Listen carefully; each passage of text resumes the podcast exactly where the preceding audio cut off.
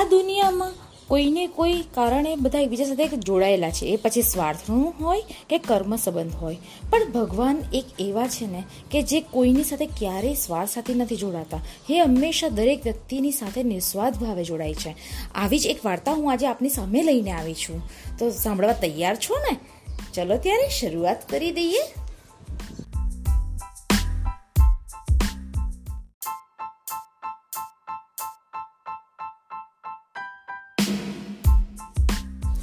સમયની વાત છે. એક રાજાએ પોતાના રાજ્યની અંદર ફરીને એ જાણવાનો પ્રયત્ન કર્યો કે એની પ્રજા સુખી છે કે દુઃખી?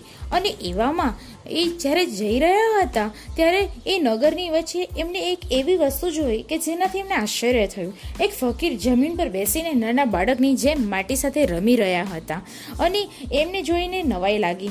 પછી એમને થયું કે લાવને હું એમની પાસે જઈ અને એમની સાથે વાત કરું. કારણ કે રાજાના મનમાં તે વખતે ઘણું બધું ચાલી રહ્યું હતું. એમને એમ થતું હતું કે કદાચ એમને ખાવા માટે અનાજ નહીં હોય, પહેરવા માટે તો ફકીર છે એટલે વસ્ત્ર પણ નહીં હોય. તો લાવને આ મારી પ્રજાનો એક ભાગ છે, તો એમની મદદ કરી દઉં. એટલે એ એમની પાસે ગયા અને એમને અરજ કરી કે તમે મારી સાથે ચાલો, હું તમારી સેવા કરવા માંગુ છું. હું તમને સરસ સરસ પકવાનો જમાડીશ, તમારી સેવા કરીશ. તમે ચાલો મારી સાથે અને તમે ફક્ત મને ભગવાનની કથા સંભળાવજો. ત્યારે ફકીર હસ્યા અને બોલ્યા કે તમે મારી સેવા કરવા માંગો છો એ વાત સાચી છે, પણ તમે એ નહીં કરી શકો. ત્યારે રાજા કહે છે કે કેમ હું નહીં કરી શકું?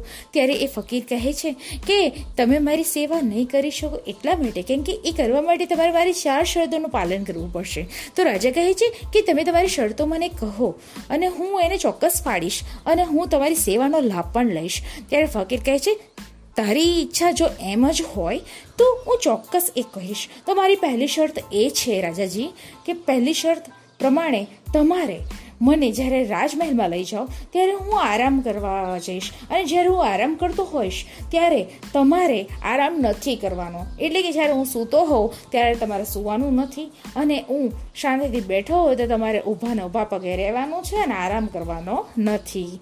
અને મારી બીજી શરત એ છે કે જ્યારે હું મિષ્ટાન, પકવાન અલગ અલગ વિવિધ જાતના ભોજનનો સ્વાદ લઈ રહ્યો હોઉં ને, ત્યારે તમારે જમવાનું પણ નથી. અને તમારે મારી ત્રીજી શરત તો સાંભળવી છે આગળ કે પછી હું અહીંયાથી અટકાવું. ત્યારે રાજાજી કહે છે, ના ના, તમે તમારી શરતો કહો મને અને હું એ પાડવાનો ચોક્કસ પ્રયત્ન કરીશ. ત્યારે ફકીર પોતાની ત્રીજી શરત કહે છે કે જ્યારે હું અલગ અલગ અવનવા પોશાકો પહેરીશ. ત્યારે તમારે સાદા કપડામાં જ રહેવાનું છે.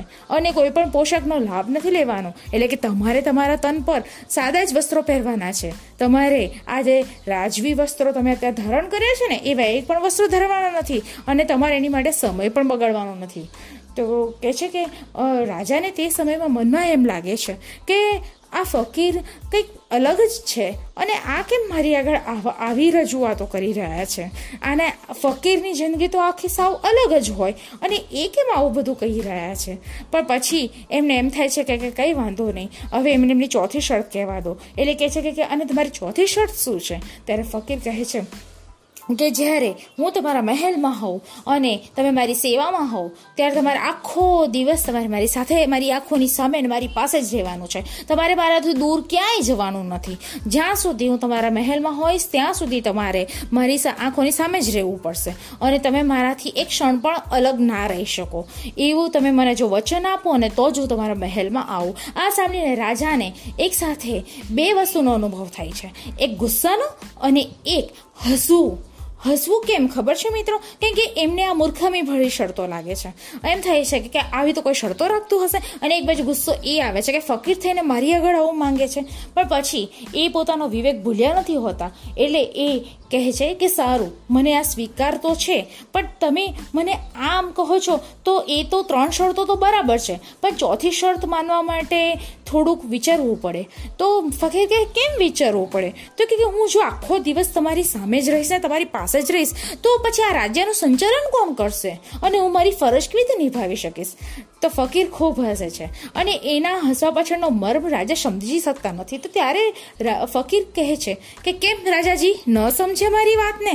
ત્યારે રાજા કહે છે કે, ના તો કહે છે કે તમને ખબર છે, મારા જે મનના માલિક છે, મારા જે મનના પાશા છે, જે મારા રાજા છે, એવા એ ભગવાન, એ તો મને ક્યારે કોઈ પ્રશ્ન નથી પૂછતા.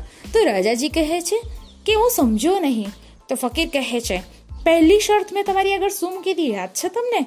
કે જ્યારે હું સૂતો હોઉં કે આરામમાં હોઉં ને, ત્યારે તમારે સૂવાનું નથી, કે આરામ પણ કરવાનો નથી. તો જ્યારે હું સૂતો હોઉં છું ને, ત્યારે હું બેફિક્રીમાં સૂતો હોઉં છું. કારણ કે તે સમયે મારા ભગવાન મારી રક્ષામાં હોય છે અને જાગતા હોય છે, એ ત્યારે સૂતા નથી હોતા, એ મારી રક્ષા કરતા હોય છે. જ્યારે હું જમતો હોઉં છું ને, ત્યારે એ ભલે જમે કે ના જમે, પણ મારું પેટ ભરવાનું કોઈ દિવસ એ ભૂલતા નથી. એ પોતાના બધા કામ મૂકી અને પોતાના સંતાનનું પેટ ભરવાની ચિંતામાં લાગે લાગેલા હોય છે. અને એ સગવડ કરતા હોય છે કે મારા પેટમાં અનાજનો દાનો પડે. અને મારી ત્રીજી શરત હતી કે હું અવનવા પોશાક પહેરું ત્યારે તમારે પહેરવાના નહીં. ભગવાન પોતાના ભક્તોની રક્ષા કરવામાં, પોતાના રાજવી અલંકારો, પોતાની જે સાહેબી છે બધું મૂકીને ભગવાન પાસે, ભગવાન પોતાના ભક્તો પાસે દોડી જાય છે. અને એવી જ રીતે તમે શું કરી શકશો? અને ચોથી શરત કે હંમેશા મારી પાસે રહેવું.